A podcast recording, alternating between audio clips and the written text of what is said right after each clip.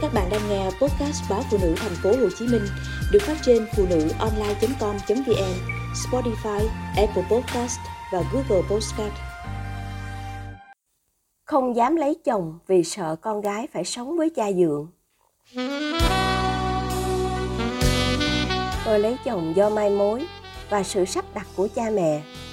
Khi tôi vừa học xong lớp mười hai, chưa kịp thi đại học, thì ba má thông báo, hai ngày nữa nhà trai tới coi mắt.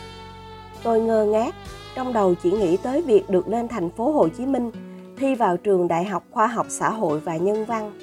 Ba tôi nói, con trai út lớn hơn con sáu tuổi, con nhà giàu, có cả trăm công ruộng. Tôi mếu máo, con muốn đi học tiếp. Ba tôi gạt ngang, con gái học nhiều làm gì? Cũng vì con gái học nhiều làm gì mà các chị tôi mới lớp chín đã phải nghỉ. Trong xóm nghèo của tôi, chuyện học rất xa xỉ. Con gái lớn lên là phải lấy chồng. Đám cưới diễn ra sau đó năm tháng. Tôi chưa kịp có cảm giác gần gũi, thân thuộc với người đàn ông xa lạ kia, thì đã no đòn. Khi vợ chồng ân ái, tôi còn lóng ngóng và ngại ngùng, thì đã bị ăn tát và bị anh hùng hổ lao vào như một con thú. Anh ta thường xuyên đi nhậu và cờ bạc. Đi nhậu về, thấy tôi khóc, anh cũng đánh. Thua bạc về, thấy tôi im lặng, cũng đánh.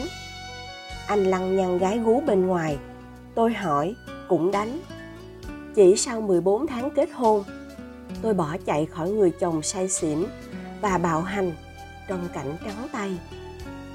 Đó là một đêm tối trời, với sự giúp đỡ của vợ chồng người anh chồng. Tôi đã ôm con bỏ trốn khi con gái mới ba tháng rưỡi. Chị dâu canh lúc chồng tôi say sưa trong chiếu bạc, để anh chồng đưa tôi về nhà chị gái. Tôi không dám về nhà vì sợ ba má không cho, ly hôn và sợ chồng đến tìm. Thật ra, sau nhiều lần chồng dọa dìm chết con gái và có lần kẻ ấy ấn đầu con vào lu nước, tôi mới dám dứt áo ra đi. Hơn hai tháng sau, ba má hay chuyện và gọi tôi về nhà. Lúc đầu, chồng tôi xuống nhà xin lỗi, năn nỉ tôi. Nhưng quá ám ảnh những trận đòn của chồng và chuyện anh dọa giết con, nên tôi dứt khoát chia tay. Năn nỉ không xong, anh ta la lối, quậy tưng bừng. Đến lúc này, ba má tôi mới ra mặt mắng anh ta. Sau đó, tôi ly hôn. Gần một năm sau, khi tinh thần ổn định và con đã cứng cáp, tôi mở một quán ăn nhỏ gần trường học cạnh nhà. Mỗi ngày, tôi dậy từ hai giờ sáng để chuẩn bị nấu nướng, bán đến khoảng mười giờ và dọn dẹp đến một đến hai giờ chiều. Sau đó chuẩn bị nguyên liệu cho buổi bán hôm sau. Mẹ con tôi vui vẻ sống túc tắc qua ngày. Thấy tôi hiền lành, chịu thương chịu khó và ngoại hình xinh xắn, nhiều người muốn tôi làm dâu, nhờ người đánh tiếng với ba má tôi. Cũng có vài người mãi miết theo đuổi tôi. Có người trở thành khách ruột, ghé quán ăn mỗi ngày để tiếp cận tôi. Có người tặng quà cáp để lấy lòng. Có người theo làm quen với con tôi. Nhưng tôi từ chối tất cả.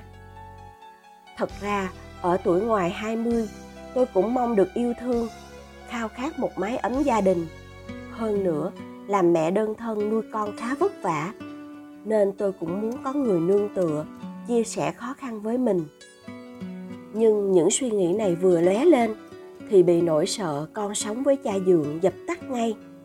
Tôi vẫn ám ảnh người chồng say xỉn bạo hành, trăng hoa, và thêm những thông tin trên báo đài về biết bao nhiêu vụ cha dượng đánh đập, xâm hại con riêng của vợ. Tôi thấy nhiều chị sau khi đi bước nữa, mãi lo làm ăn hoặc quá tin tưởng người đầu óc tay gối mà không biết con bị đánh mắng, thậm chí bị xâm hại. Vì tôi biết mình sẽ luôn bận bịu mua bán, sẽ không để mắt đến con sát sao, không thể đảm bảo cho con sống an vui với cha dượng, nên tôi chấp nhận sống đơn độc để toàn tâm toàn ý lo cho con. Thoát đã mười tám năm, con gái tôi vừa đậu tốt nghiệp với số điểm cao và chuẩn bị vào đại học. Chỉ hơn tháng nữa, con sẽ rời quê lên thành phố Hồ Chí Minh học. Tôi sẽ sống một mình Tôi biết mình sẽ rất buồn và đơn độc. Ba má tôi đã mất và anh chị em lập gia đình ở xa.